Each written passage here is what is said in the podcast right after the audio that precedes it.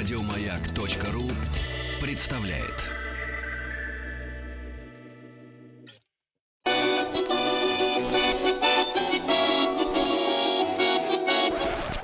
Конфетки-бараночки. Да. Добрый вечер, здравствуйте, это «Конфетки-бараночки». И как всегда по понедельникам здесь историк русской кухни, писатель Павел Сюткин. Павел, здравствуйте. Здравствуйте, Павел. Добрый вечер, друзья, здравствуйте. Рада вас слышать. Сегодня Сергея нет, но мы вот его заменим вместе с вами. Будем задавать вопросы нашим слушателям. Напомню, телефон 8-495-728-7171.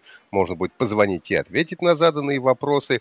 И вот, как бы предвосхищая первый вопрос, он такой про довольно необычный рецепт, я бы сказал. Да. Даже забытый, я бы сказал. Вот, и, слава богу, забытый, наверное, да? Слава богу, да. У меня вопрос, а вообще за последние 100-150 лет насколько сильно русская кухня поменялась? То есть много ли того, что до нас дошло в таком вот неизменном виде, не испортившемся, да? Или все-таки поменялась сильно за эти годы наша кухня? Ну, вы знаете, вот за 100 лет, конечно, может быть, это не такой достаточный срок. Вот, но, конечно, если рассматривать вот где-нибудь там середины 19 века, то поменялось, конечно, огромным образом. Простой пример. Помидоры. Да, середины 19 века – это абсолютно неизвестный для нашей кухни продукт. То есть ни в какой книге там Елены Малаховец, да, мы не встретим томаты. Удивительная, да, вещь. Вот. Мы встретим совершенно другие версии салата оливье, да, который, ну, даже с учетом того, что он только 1860-е годы возникает, мы встретим там абсолютно непонятный нам винегрет. Вот, уборное это от слова убирать, украшать, да, то есть абсолютно не совпадающий с тем винегретом, который мы сегодня понимаем. Поэтому, конечно, кухня за вот эти 150 лет ушла, ой-ой-ой, как. Слушайте, а что подразумевали под винегретом 100-150 лет назад? Что это было? Это были куски мяса, рыбы, могли быть мелко порезанные, которые были убраны, ну, то есть украшены, да, какими-то маринованными овощами. Вот, все это залито, соответственно, соусом из уксуса, горчицы, да, постного масла. Да что там говорить о каком-то винегрете? Даже постное масло сегодня-то мы представляем себе просто вот обычное рафинированное. Подсолнечное. Да, рафинированное подсолнечное. А мы даже не можем в самом страшном сне понять, что в 19 веке самое распространенное масло, это масло, например, льняное и конопляное. Конопляная, да. Сегодня это, конечно, ну понятно, все задают себе вопрос, как вообще, каким свойством она обладала, вот, поскольку было таким популярным. Ну, на самом деле, никаким таким свойством особым, так сказать, оно не обладало, я имею в виду, наркотическим, конечно же. Его же не поджигали. Да, конопля. В наших широтах она конопля другая. Вот, просто из нее, на самом деле, делали веревки. Основное производство одежду делали. Да, одежда, да, вот. И как только, так сказать, это дело прекратилось уже при Советском Союзе в 50-е годы, и масло-то конопляное делать уже стало невыгодно, просто выращивать всю эту коноплю ради только масла. Угу. А одежда, кстати, хорошая была, вы не знаете случайно. Ну вот сказки Андерсона, помните, там Элиза сшила там какую-то рубашку, и она вообще сыграла как важную роль там в спасении, да. Если бы одежда была бы съедобной, Павел бы знал. А так, наверное, нам нужен другой, конечно, специалист по одежде. Ну что ж, давайте вернемся к нашей викторине. У нас есть на связи Александр из Прокопьевска. Александр, мы вас приветствуем. Здравствуйте. Здравствуйте, Александр. Здравствуйте, Павел. Здравствуйте. Добрый вечер. Павлы, точнее. Павлы. Да, загадывайте желание между Павлами, и Вахтанг озвучивает вопрос. Хорошо, слушайте вопрос внимательно. Этот продукт сегодня можно представить за нашим столом в компании с соленой рыбой, сосисками. Но как же изменились наши вкусы, если всего 150 лет назад вполне распространенным был вот такой рецепт? Его можно найти в книге классика нашей гастрономии Игнатия Радецкого, изданной еще в 1853 году. Итак, читаем рецепт. Процедить через сито в кастрюлю 3/4 фунта хорошей сметаны, 1 сырой желток, а затем развести все этим самым продуктом. Дальше мешать на огне, пока не разогреется. Перед подачей положить в него свежего творогу и посыпать сахаром и разлить по тарелкам. Вопрос, чем же разводили сметану для этого блюда в 19 веке? Так, а сейчас с рыбой и... сосисками. Встречаются сосисками. Можно сосисками, да. Угу. О, так, ну если у нас... Так, помидоры, кетчуп отменяется, не было. Уксус, что ли? Уксуса. Ну, знаете, уксус, сосиски, мне кажется, это только какие-нибудь чешские утопенцы. Да. Вы вот просто представьте себе, вот солененькую рыбку, да, вот сосиски, газетку, горошком зеленым, да. Чем бы вы вот сейчас вот это, так сказать, компанию составили на столе? С каким таким продуктом? Ну, горошек я не уверен, кстати. Соленая рыба-то, она сама по себе нормально, без всего идет. Может быть, ее запить чем-то интересным? Да, ну, пивом, что ли? Пивом. Да, вы на пиво намекаете, Павел? Ну, я не знаю, давайте подумаем, взвесим все версии. Так. Значит, уксус, пиво, а еще какие варианты? В Германии сосиски к пиву идут, у нас соленая рыба к пиву в основном. Пиво, вот прикиньте, там вот у нас там, видите, сметана, творог потом положить, да, как это вот. А вот сейчас, например, самое хорошее вот для остейников, там, худых сильно, 1 к 1 сметана с пивом вообще очень полезно. То есть вы тоже слышали об этом сочетании? Так я не слышал, я когда надо было вес поднять, я сам это дело употреблял. Ну вот, значит, живой рецепт. Стакан пива, стакан сметаны в кружке с пивной смешиваешь, и прекрасно. Ну, отлично. Ну что ж, поздравляю вас тогда, значит, действительно, вы вот прямо на собственном опыте действительно дали правильный ответ. Действительно, вот этот рецепт у Игнатия Радецкого, вот нашего классика нашей кулинарии, называется «Гретое пиво со сметаною». Гретое. Гретая. Какая гадость. Вот. Вот сегодня действительно мы про пиво как-то и только в его такой алкогольной ипостаси больше знаем. Ну, можно там делать, единственно, там соус, да, какой-нибудь пивной, да, для карпа какого-нибудь. Там калорий столько в пиве. Да. А вот про супчик пивной, да, вот забыли совсем абсолютно. Это вот к вопросу, насколько изменилась кухня за эти там 100 лет какие-то, 150. Вот. А тогда-то вот в ту эпоху пивной суп такой прекрасный, в общем-то, блюдо. Ну, понятно, что не крестьянская кухня. Сейчас в кулинарии-то тоже широко используется. Курочку, например, на банке, если делать в духовке, и пиво в банку. Пиво в банку, да. Это такой хороший советский рецепт. Курица на бутылке или курица на банке, да. Сегодняшняя молодежь, наверное, уже забыла и не знает, как это делается. Но сейчас они пиво на улице так сосут. Ну, слушайте, да, чрезмерное употребление, да, напомним, вредно. Вообще алкоголь вреден, в любом количестве вреден алкоголь, но, к слову сказать, всегда на улице сосали, то есть это не только сейчас происходит, вот, к сожалению, вот, всегда такое у нас было. Хорошо, отлично ответил Александр Копьевский, 56 лет Александру, я бы не догадался, честно говоря, это, конечно, немножко... А это действительно вкусно, Павел, скажите?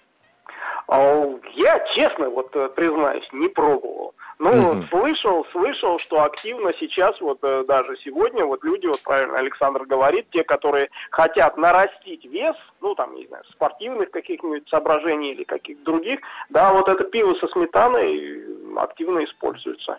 Да. А лучше сметану со сметаной, давайте так расскажем, да. Не будем призывать. А лучше напомнить нашим слушателям, что они могут позвонить нам по телефону 8-495-728-71-71 и ответить на вопрос от нашего сегодняшнего эксперта, от Павла Сюткина. Вопросы сегодня, честно говоря, непростые, хотя есть чуть попроще, чуть посложнее, но они все безумно интересны, я бы так даже сказал. Плюс 8-495-728-7171. Прямо сейчас звоните, и с вами обязательно сыграем. Александру огромное спасибо, Прокопьевску привет, помним, любим и хотим вернуться. А вот давайте в Вологду сейчас отправимся, и там нас встретит вологодское масло. Ведь это один из самых известных наших брендов. А слава о нем разошлась по всей Европе еще в начале 20 века. Вот сейчас вопрос зададим кому-нибудь, кто позвонит нам по телефону 8-495-728-71-71. Да, а я пока у Павла поинтересуюсь. Да. А вообще... У Сюткина, не у тебя. Да, слушаю. Не у тебя. Вот. Поинтересуюсь, а вообще много ли у нас, традиционно, скажем, на Руси было сортов масла и брендов масляных? Смотрите, начнем с того, во-первых, сразу скажу, что у нас в среду эту будет как раз разговор про русское масло. Вот. Угу. Но предваряя его, скажу, что, конечно... То, что мы называем русское масло, и называлось это в 19 веке, до 19 века вплоть, это масло топленое. Mm-hmm. Это главный продукт русской кухни на протяжении многих веков. Вот. А топленое потому что хранится дольше, да, получается? Конечно. Представьте себе сохранить сливочное масло без холодильника летом. Конечно, да, теоретически можно. В подвале, под пол. В соленой воде, в подвале, все, мы понимаем, что это, конечно, такая непростая задача. Оно и топленое, это масло, прямо скажем, тоже портилось и прогоркало в тепле, но, тем не менее, хоть как-то держалось. А конечно, расцвет русского сливочного масла, когда мазать его на бутерброд, это было уже, таким... наслаждением, Когда, кстати, уже, начали мазать, известно, нет? Это уже, 19-й. Мазать бутерброд начали, конечно, еще в Петровскую эпоху. Другое дело, что, конечно, это такая изящная аристократическая забава была. А когда все это уже проникло в такой массовый быт, когда действительно утречком бутерброд с маслом намазать, это, конечно, уже конец 19 века. И тогда, собственно, конечно... Наше русское, отечественное масло, оно производилось Николаем Верещагиным, известным нашим таким классиком нашего масла и сыроделия. Вот как раз о нем-то сегодняшний вопрос будет. Александру и Татьяне зададим из Сыктывкара. Александр и Татьяна, здравствуйте, приветствуем вас. Добрый вечер. Добрый вечер, Вахтанг, Павел, ваш уважаемый гость. Здравствуйте. Да, добрый вечер. Здравствуйте. Слушайте. Вопрос у нас с вологодским маслом, да, как мы уже сказали, это один из самых известных наших брендов. Слава о нем разошлась по всей Европе еще в начале 20 века. Оно закупалось в Англии, Германии, Швеции миллионами пудов. Только его создатель, Николай Верещагин, о котором упомянул уже Павел Сюткин, никогда не называл его вологодским. Масло парижское, так именовался этот продукт на нашем рынке, а в других же странах его называли петербургским. Но благодаря кому же возник этот бренд «Вологодское масло»? Бренд «Вологодское». Да. Давайте подумаем. Александр, Татьяна. Да. Давайте немножко подскажем, что уже возник этот бренд, он уже в 20 веке, скажем так. В 20 веке это уже все происходило, и уже даже не в первые годы 20 века. Уже какие события 20 века, да. Уже Советский Союз уже был, да.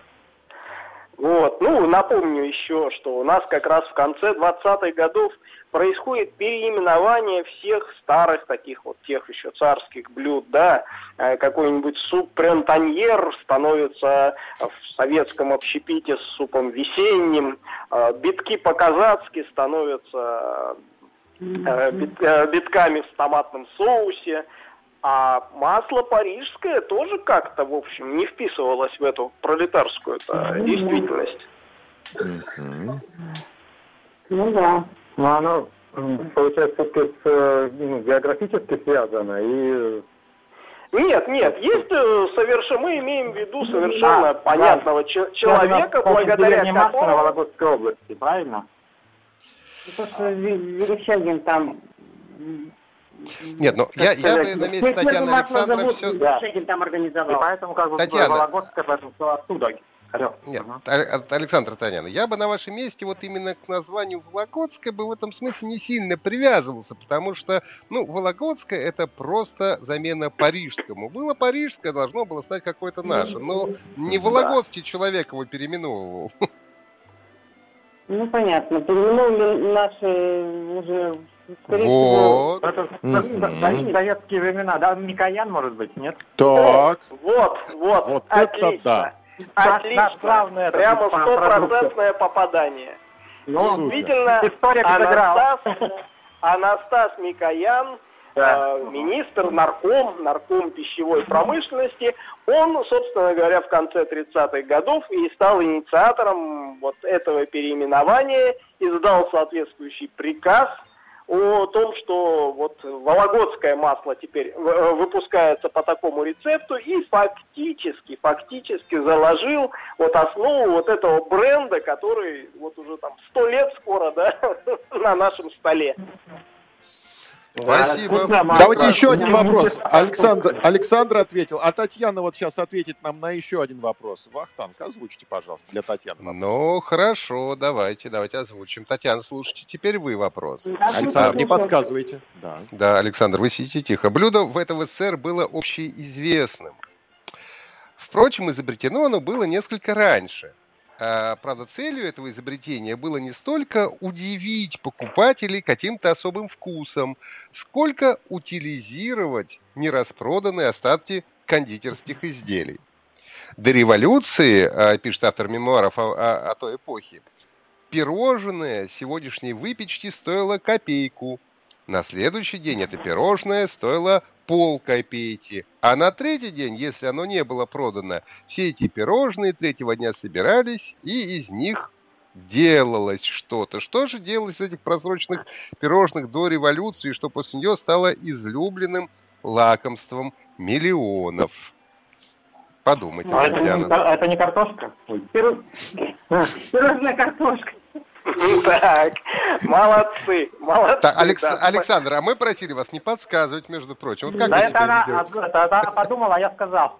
Будем считать, что одновременно разорвали финишную ленточку.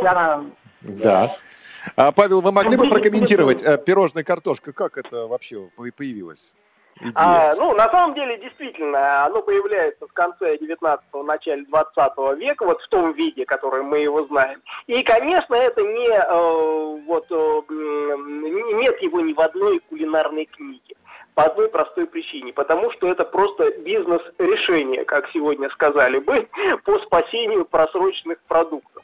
То есть, действительно, чтобы замаскировать, на третий день пирожные просто перемалывались, лепилась общая, так сказать, такая масса, выделывались маленькие картофелинки, а чтобы замаскировать вот это разнородное содержимое, обваливали его в порошке какао. И отсюда, собственно говоря, и сходство получилось с картофельным клубнем. Прекрасное решение. Да, мы сейчас послушаем новости, а потом вернемся. У нас еще есть вопросы для наших слушателей, так что звоните 8-495-728-71-71.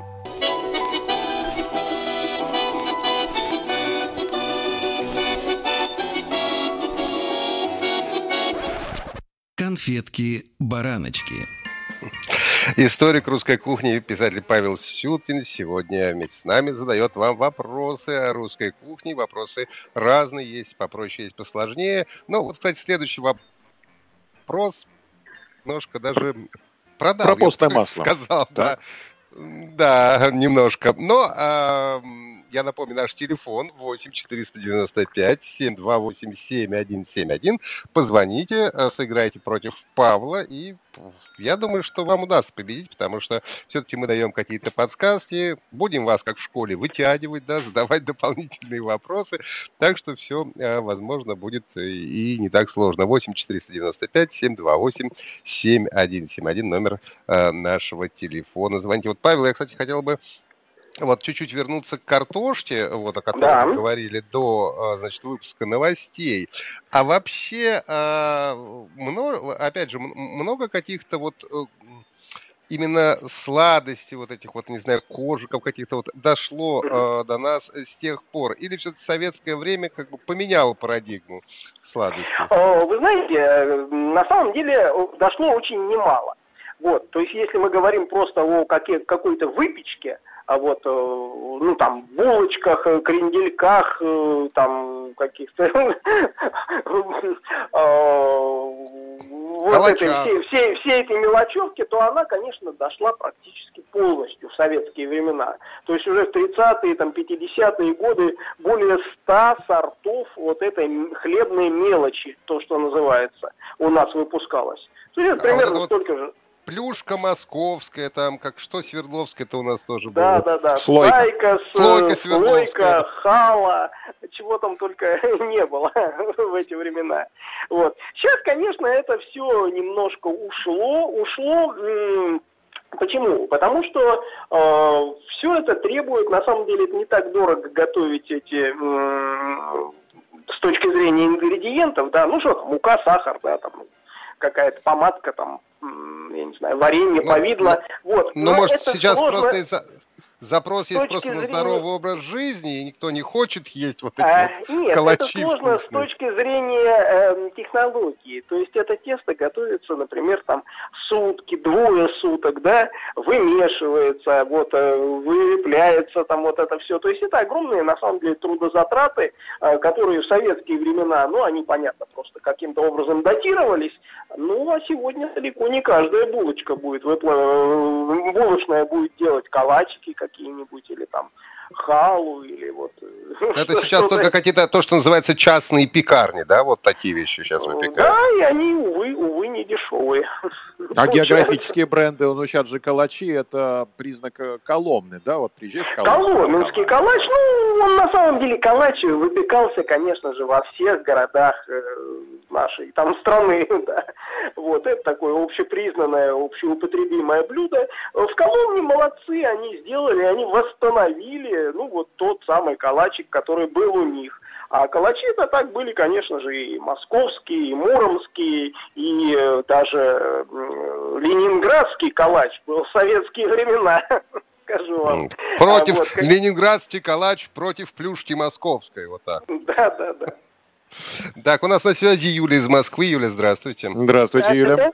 Здравствуйте. Здравствуйте, Юля. Надеюсь, что вы нас внимательно слушали, потому что если вы слушали нас внимательно, то тогда вам будет не очень сложно. А вопрос такой. Вот и проверим, слушала ли с самого начала Юля нашу программу.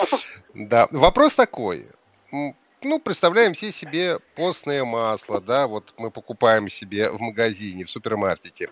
Оно дешевое, распространенное. А вот еще пару сотен лет назад ассортимент постного масла в России был гораздо шире. Было льняное, маковое, рапсовое, ореховое, кунжутное, репейное, и это еще не предел. Но все они уступали главному российскому растительному маслу той поры. Что же это было за масло такое? Так. Не подсолнечное, а льняное вы говорили, да, уже? Льняное мы говорили, да. Льняное было, да. Кунжутное было, репейное было, оливкового тогда еще, кажется, не было. Нет, оливковое было, но оно импортное, поэтому мы его как бы к российским... Я про оливковое в первую очередь подумала, не российское. Ну, мы его к российским просто не относим, да. Да. А неплохо было бы где-нибудь в Алуште начать выращивать оливки, делать российское... алуштинское оливковое масло, например. Так, Юля, но есть у вас какие-то варианты или предположения того, что это может быть? Честно говоря, нет. Может быть, есть какая-то подсказка? Ну, давайте подумаем, да? То есть, конечно, никаких сегодняшних, там, так сказать, оливковых масел нет. Подсолнечное, конечно, было распространено, вот, но если заглянуть еще там на век-другой назад, то было вот такое растение, которое сегодня, ну, абсолютно как бы вышло из вот как бы такого хозяйственного оборота у нас. Вышло из закона. В общем, делали еще веревки, делали еще даже одежду шили. Пеньковое масло. Так, и льняное. Ну, есть возможность, ну, я не уверена, конечно, но возможно это как-то связано с конопляным маслом, например. Ага. Все-таки мы вас натолкнули на правильный образ мыслей. Однако, не ожидала. Да. Действительно, конопляное масло. Массовым порядком производилось, и вот как раз именно в конце 19 века происходит вот как раз вот этот вот как бы рубеж, когда масло подсолнечное становится вот преобладающим над конопляным. То есть это вот буквально 1890-е годы, когда вот оно чуть-чуть начинает его опережать уже по своему производству объема. Да, вот. Кстати, опережать начинает, потому что дешевле в производстве получается оно? Ну, по всей видимости, и дешевле, и с точки зрения, ну, оно просто вкуснее, наверное, получается. Я, правда, вот сейчас есть, выпускают тоже конопляное масло, отдельные производители начали этого делать. Но оно, конечно, дороже значительно получается, вот, чем обычное подсолнечное. И, конечно, в таком, ну, вот, качественном, чистом виде, да, ну, обладает таким интересным ароматом. Но я думаю, что когда оно в массовом порядке производилось, там, для просто крестьянских хозяйств, никто там особенно не задумывался о его там каких-то выдающихся вкусовых качествах. А оно повышало работоспособность, Павел? К сожалению, и, а может, к счастью, я не знаю, ну, конопля в наших широтах — это только для веревок и масла. Ну вот что, вот я тебе такой вопрос задам. Скажи, а тебе подсолнечное повышает? Конечно, конечно. Вот, и значит, это тоже повышало любое масло, оно повышает работоспособность. Ответ на данный вопрос. Напоминаем, номер нашего телефона 8495-728-7171. Можно позвонить и ответить на вопрос, который сегодня придумал для вас писатель Павел Сюткин, историк русской кухни. Павел, вот у меня такой вопрос. Вот мы упоминали уже в начале Радецкого, а вообще много ли было кулинарных книг? И почему как-то вот сегодня о них знают только профессионалы? Потому что обычный человек помнит наверняка только Похлёбкина. Ну, Малаховец наверняка, так сказать, помнит, как же. Подарок молодым хозяйкам, да, я думаю, это тоже на слуху. К сожалению, проблема была в том, что у нас в России не было принято, вот не было традиции записи рецептов. Вот если кулинарные книги в Европе, они еще там 14 века мы встречаем, а там арабские кулинарные книги, да они вообще там чуть не 9 века могут быть. У нас вот такие рецептурные издания — это лишь конец 18 века, причем самый-самый конец. Вот одно из первых — это словарь поваренный, кондитерский, приспешничий и дистилляторский, это 1795 год. Вот, собственно, от этого и происходит, что авторов у нас вот таких классиков русской кулинарии не так много. Ну, то есть можно сделать вывод, что, наверное, большое количество каких-то традиционных русских рецептов было, в общем, со временем утеряно, к сожалению, если их никто не записывал в результате. Мы сейчас сделаем небольшой перерыв, после чего вернемся. Сегодня с нами историк русской кухни, писатель Павел Сюткин. Звоните, отвечайте на вопрос.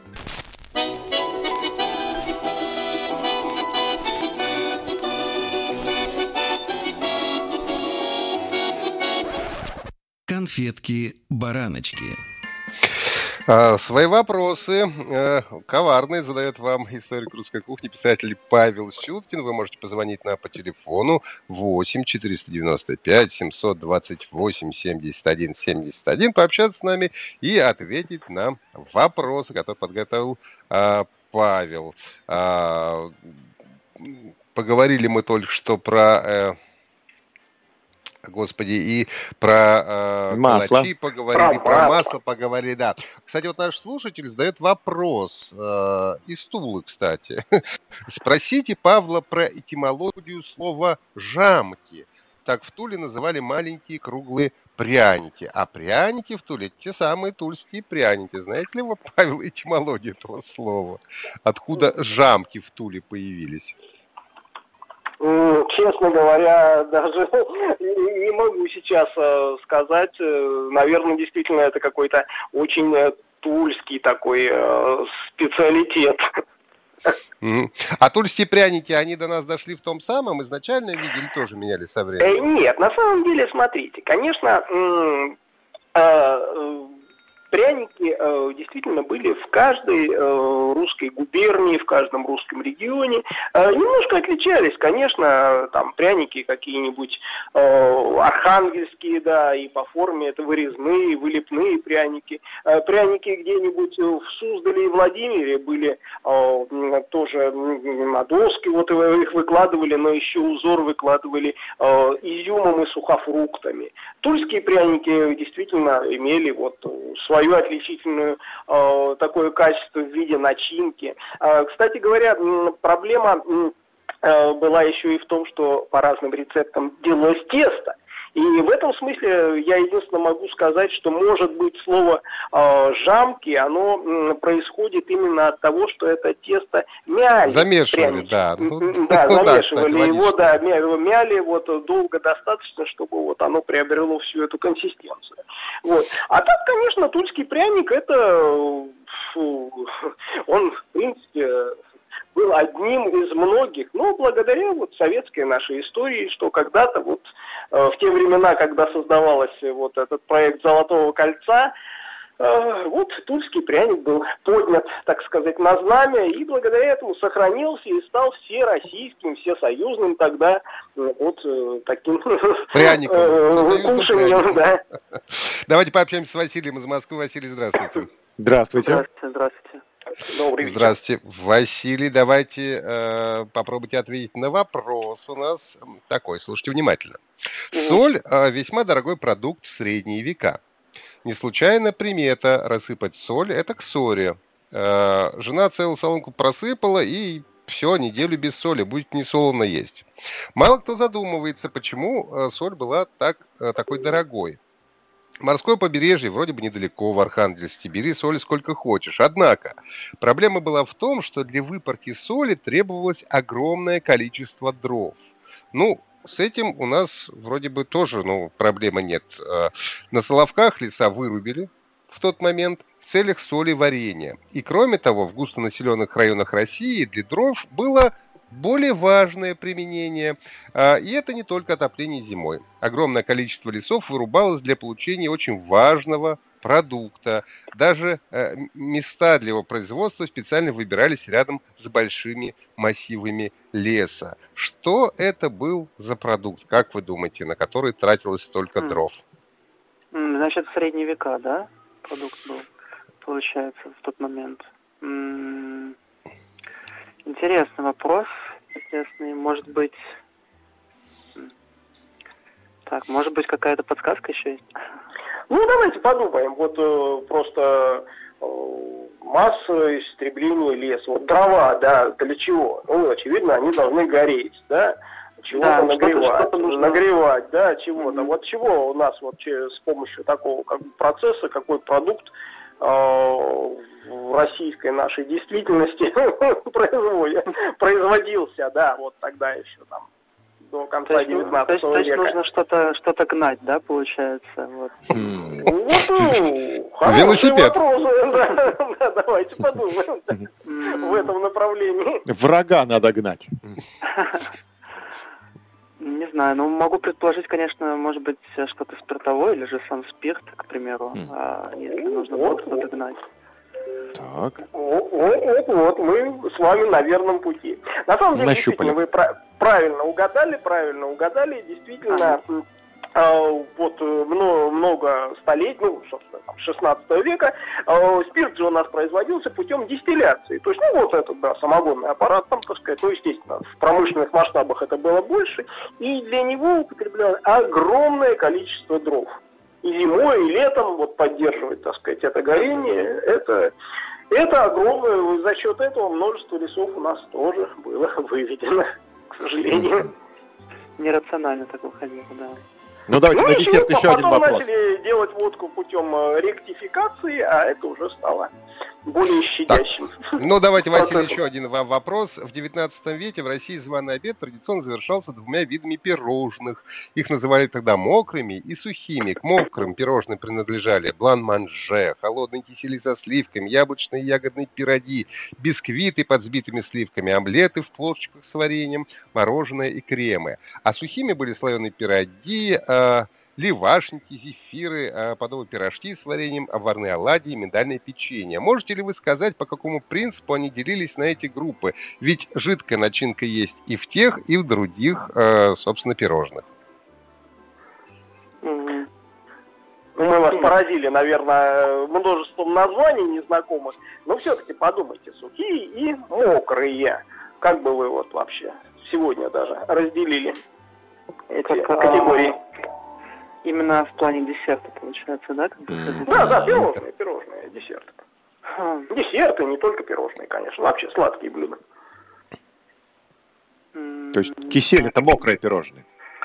Да, кисель — такое желе получается. Так, у нас буквально 20 секунд, давайте отвечайте. Фух, честно говоря, не знаю. Хороший, интересный вопрос такой. Хорошо, ну да. Тогда придем на помощь раз в 20 секунд. Итак, действительно, проблема совершенно абсолютно простая. Вот как ее есть. Есть можно ложкой или есть можно брать руками. Вот отсюда. А мокрая — это ложкой. А мокрая — ложкой. Вот и вся. Спасибо. Спасибо, мы говорим и Василию из Москвы, и Павлу Сюткину, писателю историка русской кухни, и за конфетки баран. Спасибо, Павел. Всего доброго, счастливо. Еще больше подкастов на радиомаяк.ру.